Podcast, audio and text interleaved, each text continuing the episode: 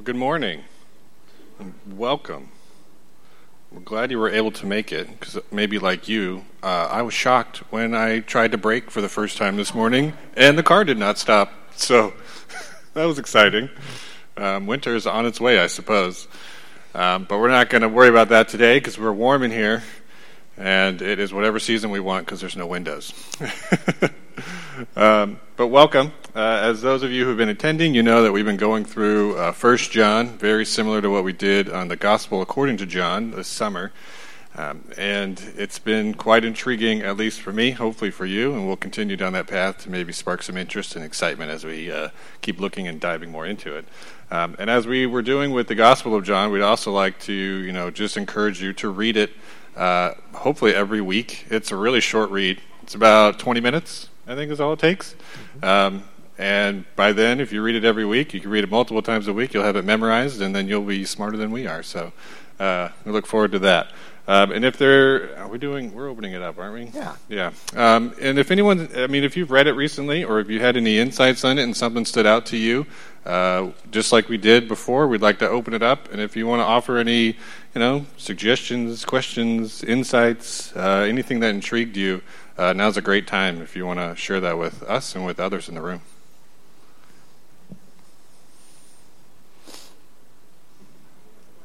Yes, mother.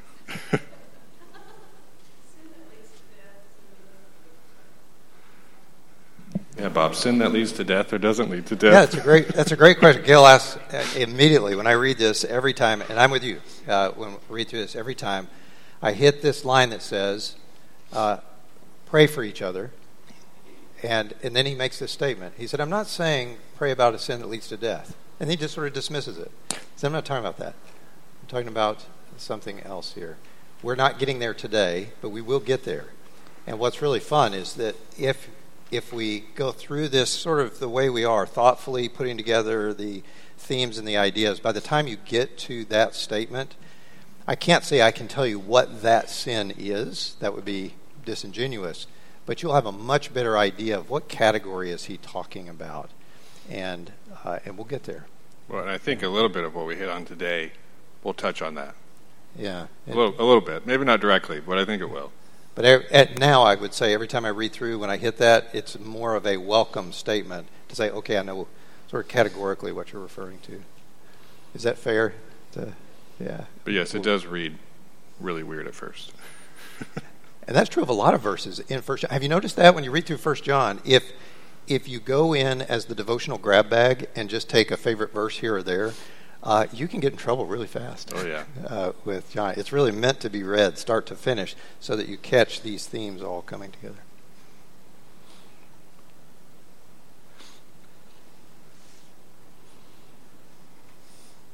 Anybody else? Patty.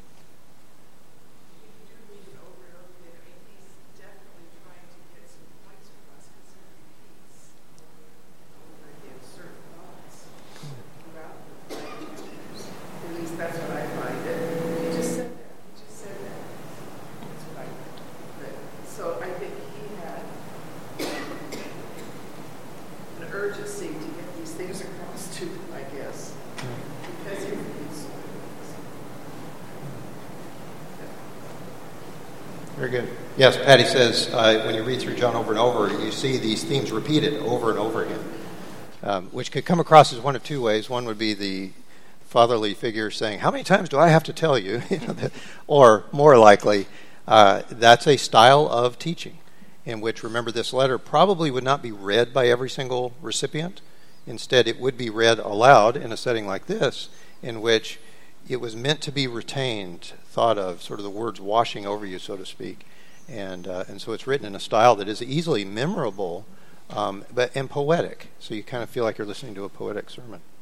It makes me wonder what's going on in the churches during that time when he wrote it, if he wrote it. Do you know what I mean? Yeah. Like, what's happening right now that he feels he needs to hit, hit all these points over and over? Is, is there something going on? Is there is there trouble?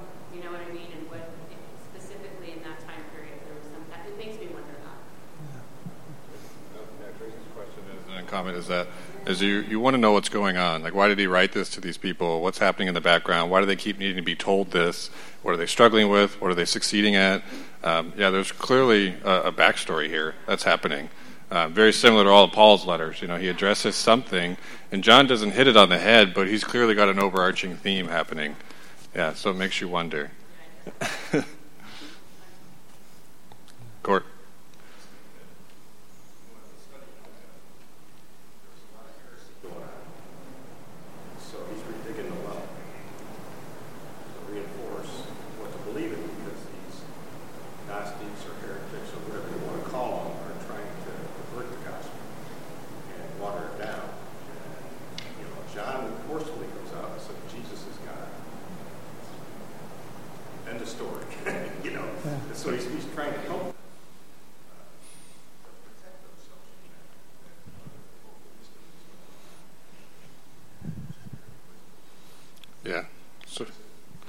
Yeah, so court, to sum that up, I would say so there's, um, he's trying to really protect them from heresy.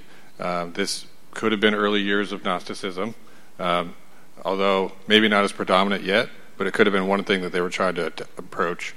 And then the guy's name I can never remember from Second John. What's his name? Di- Dionysus? I can't remember his name. Diotrephes. Diotrephes. Oh my goodness. Um, he's clearly sticking out as he's causing problems. Um, he has some sort of mindset that's causing him to think I'm in charge, and it's screwing with his um, with, with, his understanding of the gospel. Uh, but interestingly, though, the things that I've come across where they where they spend most of their time saying John's trying to combat heresy, John doesn't actually give you a dogma. He doesn't give you rhetoric. He doesn't give you foundational truths aside from since the beginning you've been told to love one another. Um, and if you don't proclaim Jesus as God, you got some issues. I mean, those are the main two things he hits on. And you're kind of like, you know, some, like if you're wondering what's happening in the church, like Tracy is, you'd be in the back, like, well, what about, you know, this? What about that? And he just doesn't go there. He calls you back to since the beginning, and then you go back and you start reading all that again. So, yeah, he's got an interesting point of view. And that's really a quick link into today's passage is this idea that you get the sense that John is combating some type of, use the word heresy, some type of false teaching.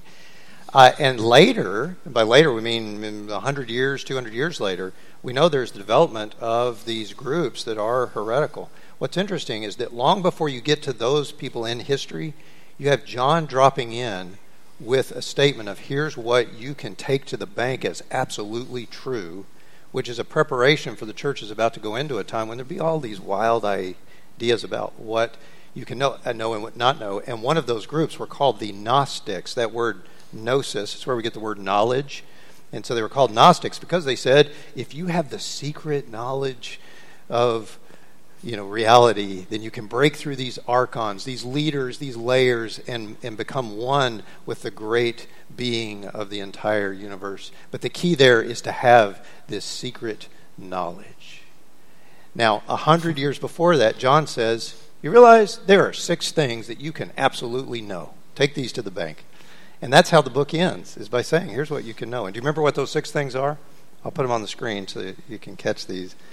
Uh, John 5.13, I write these things to you who believe in the name of the Son so that you may know that you have eternal life. That's number one. Second, I write these things that you may know that he hears us, those who ask according to his will. Look at verse 15. And if he, we know that he hears us, we know that we have received what we ask of him. And then we skip down to, is it 18? 18. We know that everyone who has been born of God does not keep on sinning. Because he, uh, the one who's born of God protects him. Jesus protects him, and the evil one can't touch him. And then verse 19, we know, this is number five, we know that we are from God, even though the whole world lies in the power of the evil one. And then verse 20, we know that the Son of God has come and given us understanding so that, and here's the big da da da, so that we may know Him. There's the target, who is true or real. We are in Him who is true, in His Son Jesus Christ. He is the true God, eternal life. And then he ends with this little statement keep yourself from anything fake. And that's how John, isn't that beautiful? So, as we read through John, regardless of which passage we end up in, this is your target. Here are the six things. I don't have six fingers on one hand, like the Princess Bride, the six finger man. There are six things that you can absolutely, absolutely know. And then last week we tried to briefly do a quick recap of Genesis 1 through 4. And if it hasn't become obvious yet, it should be. Um, I think we see a giant link between First John and Genesis 1 through 4. Uh, not, and that's that's not only the, the only links you're going to find, but there just seems to be a predominant theme that keeps continuing that calls you back to these garden scenes, to this Cain and Abel story, to God's purpose in making all things, and then what happened. Um, and so, as you read through John, it's been really helpful for me, at least, um, to start seeing these connections, to see these hyperlinks back to Genesis. Um, and to understand, well, what was happening there, and then what is John talking about? Why does he keep saying this in the beginning? Why does he keep referring back to, is he talking about Jesus' ministry? Is he talking about the creation? Is he talking about both? What is he doing here? And it's really fun to spend some time uh, meditating on that and, and digging into that. And hopefully that helps bring some things out um, as we work through this. Yeah, and that's where we ended up last week. You remember at the end was with this image of what it's like to walk in the light. So we went through First John uh, chapters 1 and 2 and we had this image of what it was like in the garden to walk in the light of God with Him. And we ended with the passage that we'll actually start with today, which is what it means to actually abide in Him, to abide in the light. And what's that like to be in such a relationship that when, when the Lord is revealed, there will be no shame at his coming. And so you remember how we left off there. And that's what takes us back to Genesis 1 through 4. Maybe just a quick reminder of what's in Genesis 1 through 4 because this is going to come up as we read. You're just going to see it jump off the page. Um, so, a 30 second recap. 30 second recap. Um, yeah. So, you enter the scene, you have chaos, death, chaotic waters, you have this pre existing nothingness of darkness and death. And then God comes in and he speaks life, he speaks order, he speaks light into the known world. He structures it, he makes it good. He goes through his days, and at the end of it, he and says, "That's Genesis one." That's Genesis one, and yeah. he says, "This is very good. Everything he made, you know, lovely." And then you get into the garden scene, or get into Genesis two. God makes man in His own image, singular. Then he finds something not good. He needs a partner. He needs a helpmate. He needs an ezer. And then he cuts this man in half, and he makes two of them out of one because the two then when they reunite as one fulfill the ultimate image of the godhead by having a loving relationship again that brings them back which is the exact same relationship that god was seeking between man and himself which is why then you get to chapter 3 you see the destruction of this relationship where God enters back into the place and comes and finds them and they hide from him. Their relationship has been broken dramatically. And then they start accusing each other, blaming each other. And so the foundational image we're meant to bear, not a physical image necessarily, but very much so a relationship image, um, is just thrown out the window. And then you get into Genesis 4 and you're like, oh, well, the next generation, they'll be better. They'll, they'll do well. And then you, you see Abel and you're like, good job, Abel. We're, we're moving in the right direction. And then Cain comes in and just continues. Not only does he shatter the relationship by murdering his brother, but he elevates it more so. And then you continue on that theme through the rest of, get into all the way through Genesis 11, and you just see the world is just on a downward spiral of destruction. Um, and, and John is going to really riff on all of this. so you're going to hear all of that through the passage we read, which starts in 1 John 2 28, uh, which will be a recap of what we read last week. Now, if you're like me, and some of you even asked about this last week, uh, when Tim said, God cut Adam in half and made Adam and Eve, you're going to go, What? I thought he just took a rib. And we don't have time today to get into all the nuances of this, uh, but realize that the Old Testament scripture there just says that God took a side of uh, Adam. And so there are some theologians who look at this and say, you're meant to conceptually, this isn't a statement about what surgical procedure did Adam actually go through, you know, when he was taken in. You're meant to understand that God took a person who was one and alone and made that person into two, but not alone.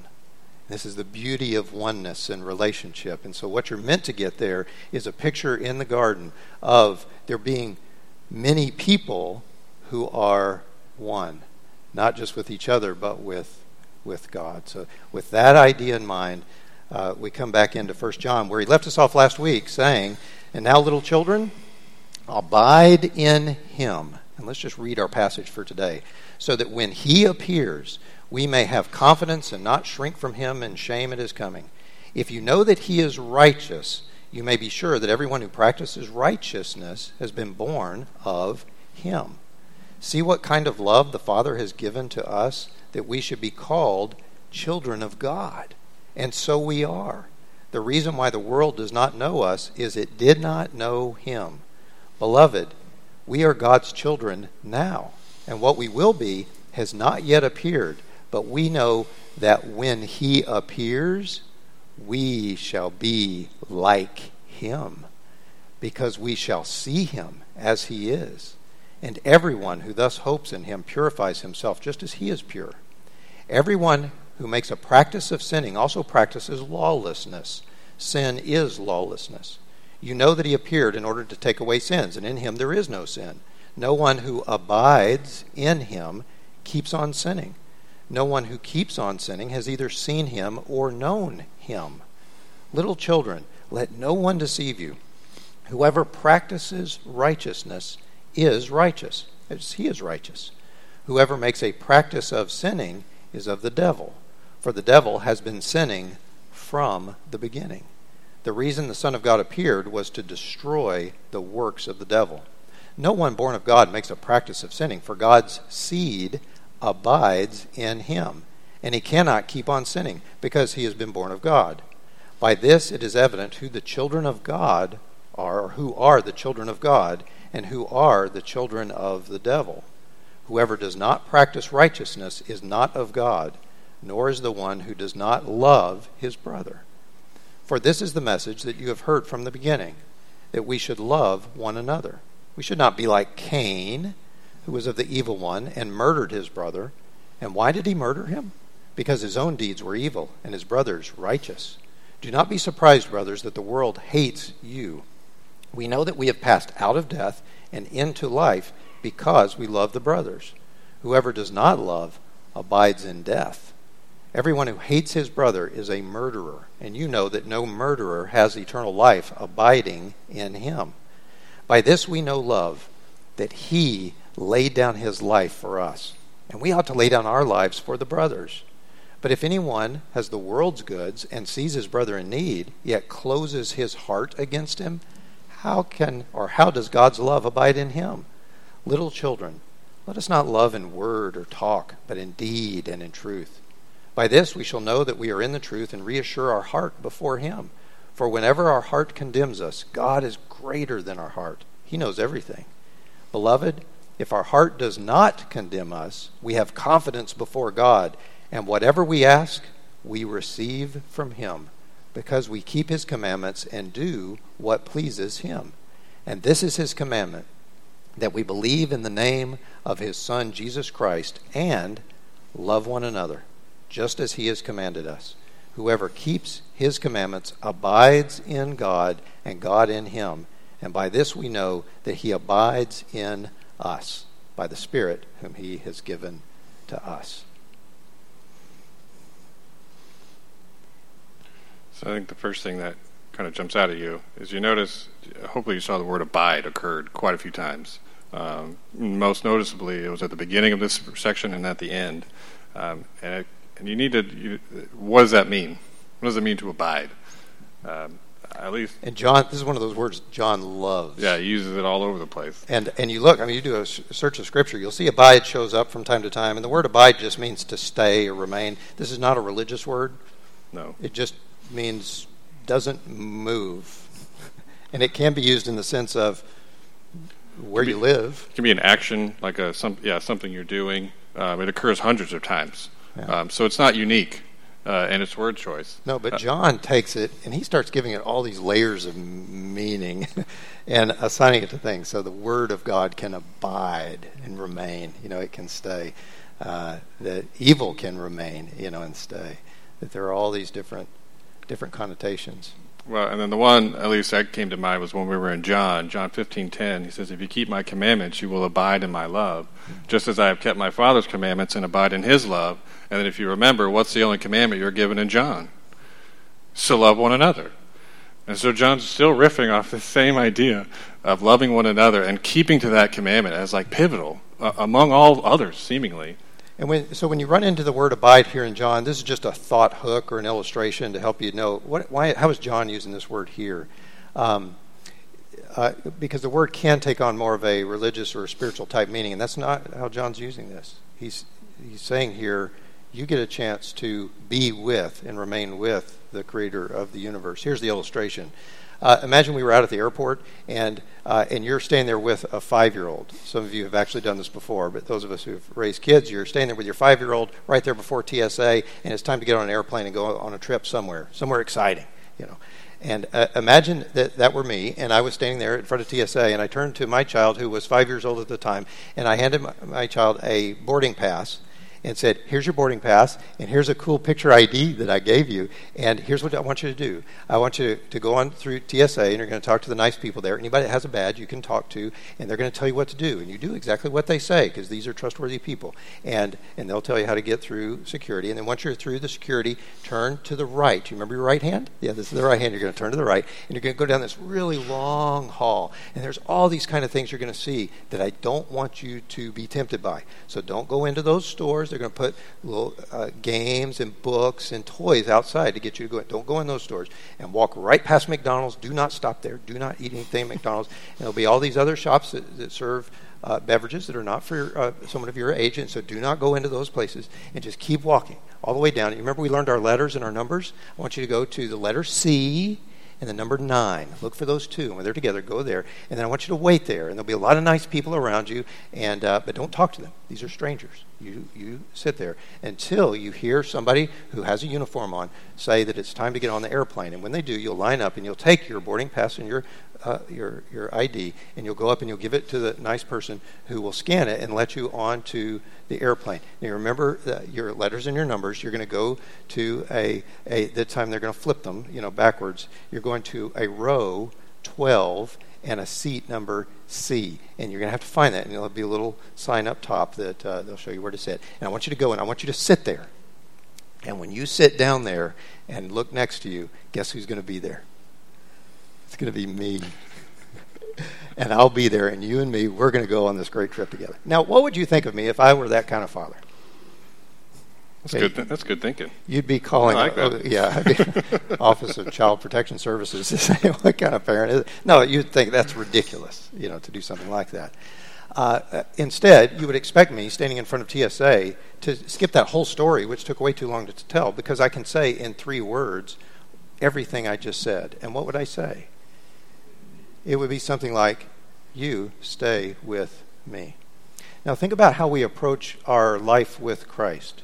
So many times we approach it in this way of thinking that Christ just gave us this instruction booklet and we're supposed to follow these rules and just you know only listen to the people that are trustworthy and avoid temptations as you go through life and then eventually at the end if you get everything just right then with your ticket you know your uh, baptism your identity in christ then you get to board the plane and sit down and god says and i'll be there you know for you and that's how we tend to think of following christ john throws all of that out and he says no this is exactly what you would expect of the creator of the universe who says reaching down his hand, You stay with me. And that, if you understand that, then as we read this passage, it will make perfect sense when he says, And now, little children, abide in him.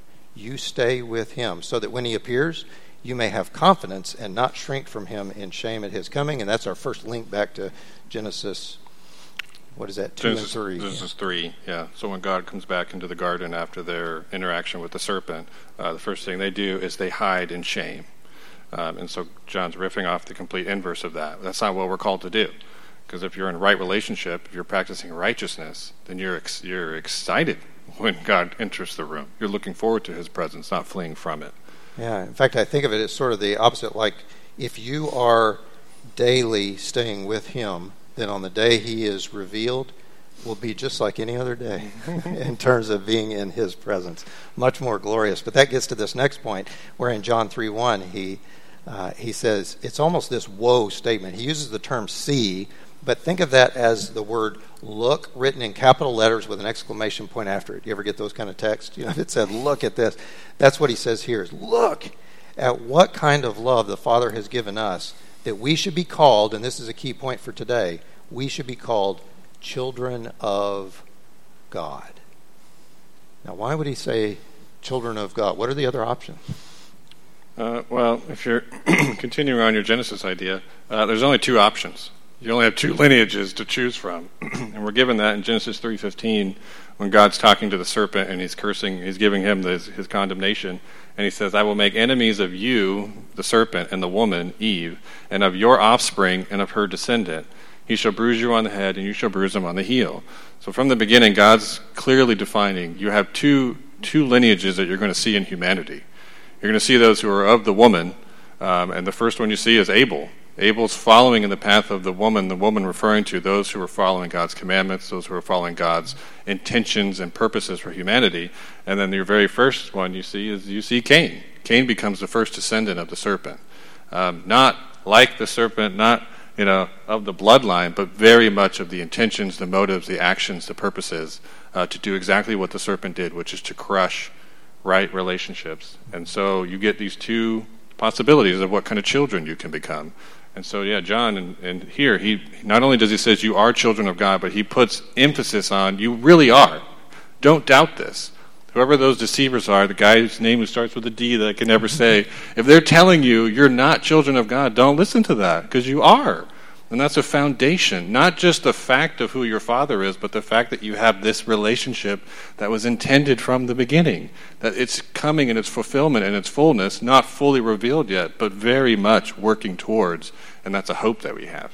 Yeah. And this, Gail, this is one of those first hints you get is what does this mean when we get over to this other passage that says there's a sin that leads to death?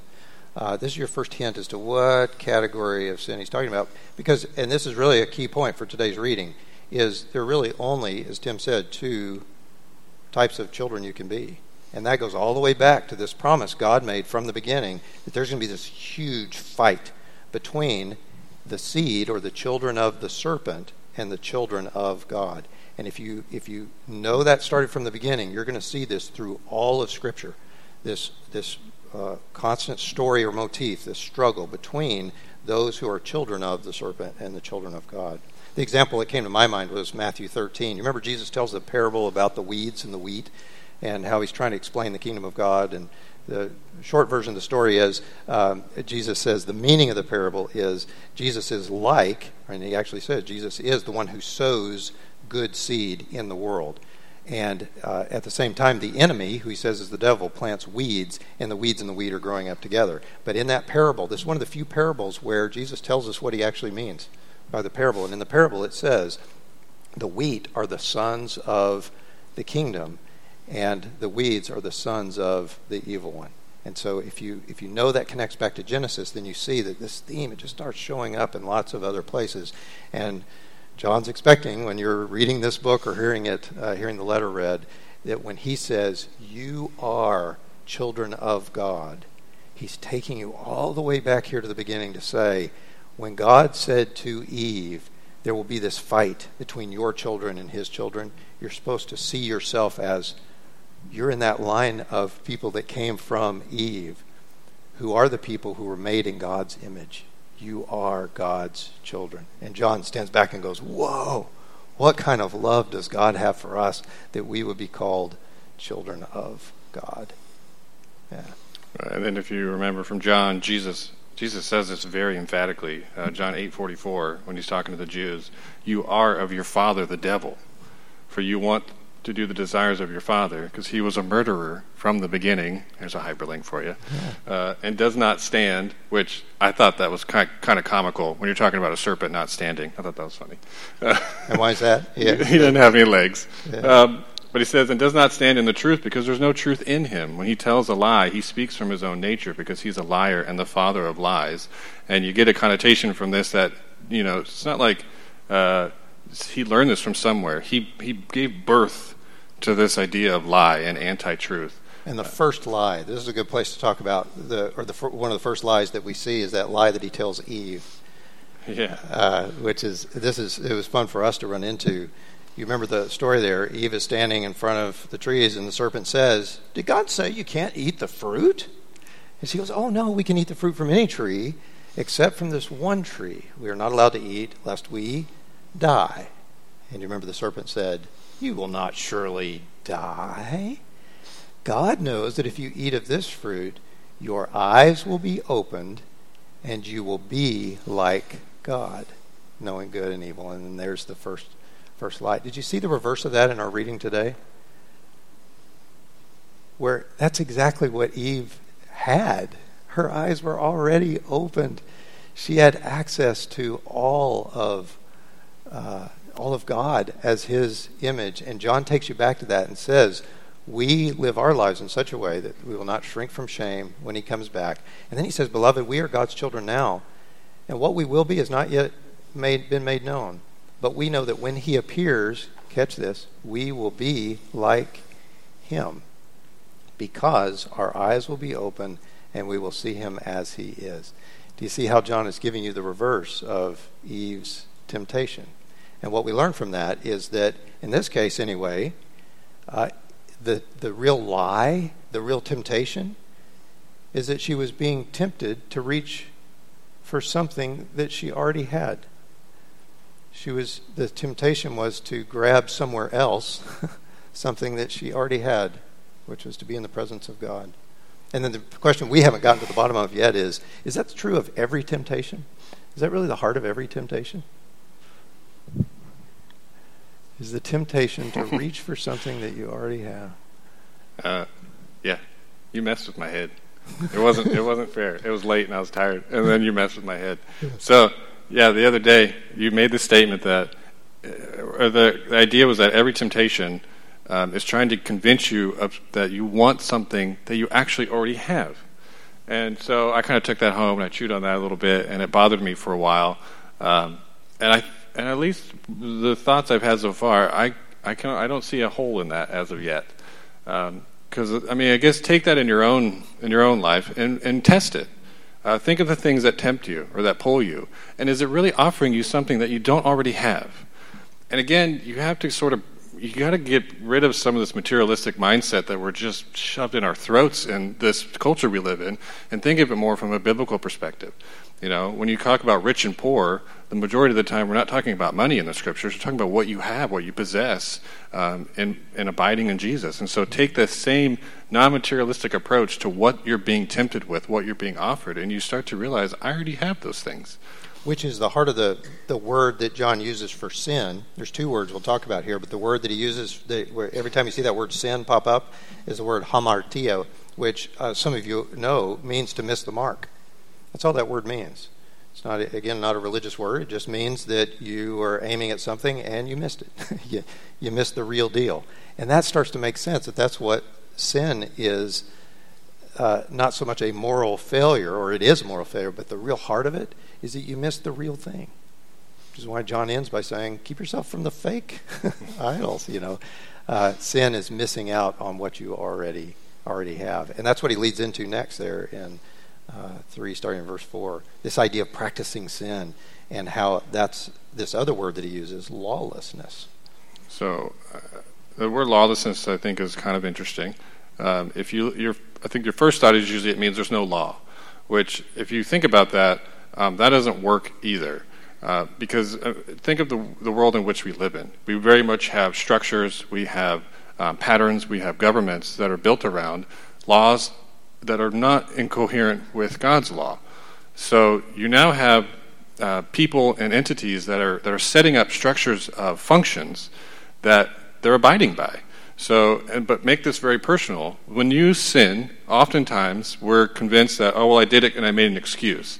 Well, that sort of gets to the heart of the matter. But what's really happening is you're, you're, you're committing actions in accordance with the laws that you have set up for yourself, with the structures that you have set up. Because there's certain, there's certain sins that I have a propensity to, but there's other ones that I don't. Because I have some sort of misaligned uh, set of rules that I want to follow where that one's okay, but that one's not. And this is exactly what Eve is being tempted with in the garden. This, the serpent's telling her, you can recreate the world in your own image by your own laws. You can set up your own standards. And this is exactly what you see throughout the biblical story. It's not, it, yes, they're not abiding by God's laws, but they're very much setting up their own. And so you come across these verses in Scripture, um, Titus 2.14. It says, Christ Jesus, who gave himself for us to redeem us from every lawless deed and to purify for himself a people for his own possession, eager for good deeds. He's not even talking about sin. The word sin's not even in there. What he's talking about is breaking down people's paradigms and structures of their own way of seeing the world, their own rationale for why they do the things they do. Much more so above a morality law, but very much uh, you have to deconstruct your worldview so you can actually see what Jesus is trying to accomplish.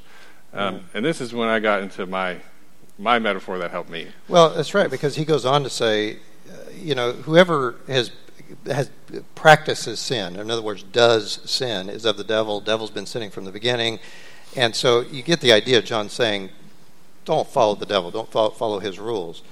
Uh, but that seems to contradict. And anybody that's read from the beginning would say, "Wait a minute. This whole book started with him saying, anyone who says he's without sin is a liar, and the truth is not in him." So how do you reconcile that, where John has said, "I have to confess my sin"?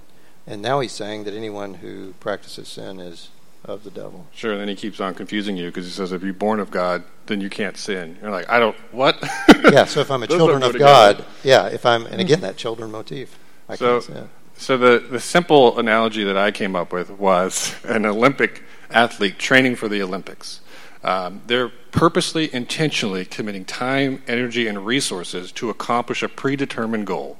They have something in mind that's years down the line that they want to do. And so, uh, but they're clearly getting ready for it now. They're in the gym, you know, five days a week, or they're on the ski slopes, whatever they're doing. They have intention for why they're uh, working towards that goal. But does that mean that they don't occasionally have a candy bar cheat day? I mean, I'm sure they do. And does that cheat help them in their goal? No. Um, but it doesn't change what their ultimate goal is. It may mean they got to work a little harder the next day to burn it off, but their their main goal is that they're working to be an Olympic athlete. And so take that and use it in this idea of practicing sin. If your main goal is to be a person against God, then you're not a child of God. But if your main primary goal, the energy, the time, and resources you put in every day is to achieve right relationship with God, then will you still sin? Sure. But Romans 8 1, there's now no condemnation for those who are in Christ Jesus. All of a sudden, that little candy bar cheat doesn't knock you off the path. It lets God's grace abound even more. And so you can keep going towards that ultimate predetermined goal that you have. And I know one of the struggles, and we talked about this a long time ago, was is every day are you walking a thin line between saved, not saved? saved, not saved. And that is not the message of the biblical authors at all.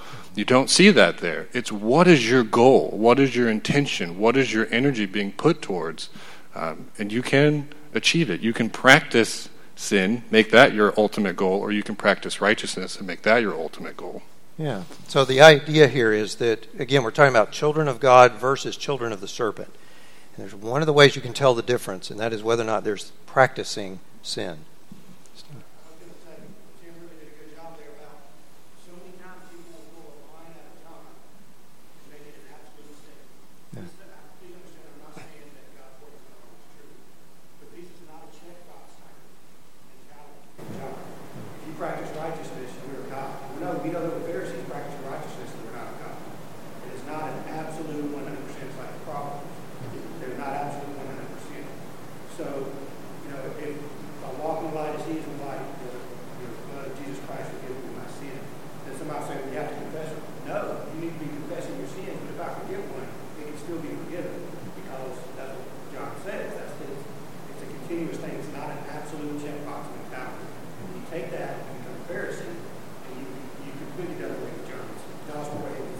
Yeah, no, that's well said. And, so as you read through John, uh, as Dr. Heffington says, is we're not treating this as a checklist. It's understanding this is a life with God. You are one of His kids, and to treat it as a checklist is to become more pharisaical. You know, in terms of how you're going to look at whether or not uh, you are a child or whether you're not. Can I borrow it since I, I said Dr. Heffington on purpose? Uh, Dr. Heffington and I are physicians. We practice medicine, it's what we do. Uh, I'm assuming some of you have gone to the medicine cabinet and have, on your own, maybe using Google or something, and taken a medicine out and taken that medicine. When you take that medicine, are you practicing medicine? we would say no, not under the laws of the state of Alaska. My, point there is this illustration works for me, and it's terrible because it makes me the bad guy. But uh, what John is saying, there's a difference between those who practice sin, that is their goal, and then those who will mess up from time to time. And you remember what he said at first if you are a child of God, the blood of Jesus, his son, cleanses us from all sin. There's this cleansing effect when you are a child of God which we're going to have to hurry to the end part yeah, of this to say, what is the big thing that distinguishes the big thing that distinguishes the children of God from the children of the devil? Well, he says it should be obvious, but then, but bear in mind that Matthew 13 they appear they appear to look the same. So what are, what are we looking for? What is the distinction? Um, and then, yeah, we're going to have to we'll have to skip Cain. We'll come back to that because that's too good to skip, but yeah. um, on a different day. But you go to three sixteen and 17, and that's when you get this quick little summary of what it looks like. Um, I don't have it in front of me if you want to read that one. Yeah, so this is John 3:16, not John 3:16, 1 John 3:16. It sounds a lot like John 3:16. By this we know what love is, that he laid down his life for us, and we ought to lay down our lives for our brothers. But if anyone has the goods of the world and sees his brother in need, yet closes his heart against him, how does the love of God abide in him? Little children, let us not love with word or deed, but or excuse me, with word or talk, but in deed and in truth. So, I think you're you're meant to look at Jesus, and you're supposed to emulate that. But then, you know, your first emphatic thought is, I'm supposed to die a horrible death on a cross. It's like, no, that's not that's not what John's getting at. John's whole point is that Jesus gave up his his entire, you know, his psuche is everything, all that he had, not just a moment in time, but it was the divine, you know, heavenly Father came into sinful flesh, into like the lowest state you could come. A, a Jew, um, not highly result, you know, recognized at the time, a poor carpenter who had no money, raised in the dirt, and he took on this role of humility his entire lifetime. Um, he didn't seek his own; he always continually sought the better relationship of others. Um, always. And so, in the backdrop of Eve and Cain, you see that they stand as a complete opposite of what we're supposed to pursue. We're supposed to pursue right relationships. We're supposed to seek out fractured, um, you know, intimacies we have with others and fix them, help work through them. We're supposed to seek the betterment of others. Um, and the thing that I guess comes to mind for me is that, you know, Jesus intentionally went out to help other people despite the negative consequences it would bring upon him um, when he raised Lazarus from the dead, that was his pinnacle moment where the Jews said, This guy's got to die. But Jesus did it knowing what was going to happen to him, and we're called to that same train of thought. Uh, so I'm supposed to seek the betterment of my brother, even if it means detriment to me. Because in doing so, something much greater than this material world, something positive is happening. And that's when you go to the Sermon on the Mount. You go to 1 Corinthians 13, and you see what a life in Jesus is supposed to look like. Um, and, and at first glance, it's like my nature doesn't want that. My urges, my desires, my wants, my needs, they don't coincide with that. But as you practice those things, again, practicing righteousness doesn't mean that you want to be righteous. There's a difference between your actions and your mental state. I think uh, C.S. Lewis spends time on this when he talks about even if you don't love someone, act like you do, and eventually you probably will love them. So I think you can use that same sort of simplicity to Christian walk. When you first are converted, you still may not like your enemy. It's difficult. But as you choose to show loving action to them, uh, you're transformed. And, you know, the transforming of your mind, it's not instant. It comes based on the input you give yourself. So whether you input in your mind, I love this person because Jesus died for them no matter what, or I still hate them, you're going to see what kind of child you are, whether you're of the woman or you're of the snake. Yeah. And maybe that's, let's let that be our link to next week, because next week this will take us into a whole section where he talks about love and what it means to love love our brothers. This is actually a fun passage. There's a little pearl in here I'm going to say for next week uh, in, uh, in the passage that we just read. But let's pause there with the last 30 seconds or a minute. Uh, what stands out to you from today's reading or any of these kind of thoughts that John has taken us back to throughout all of Scripture? Did anything stand out to you or any questions?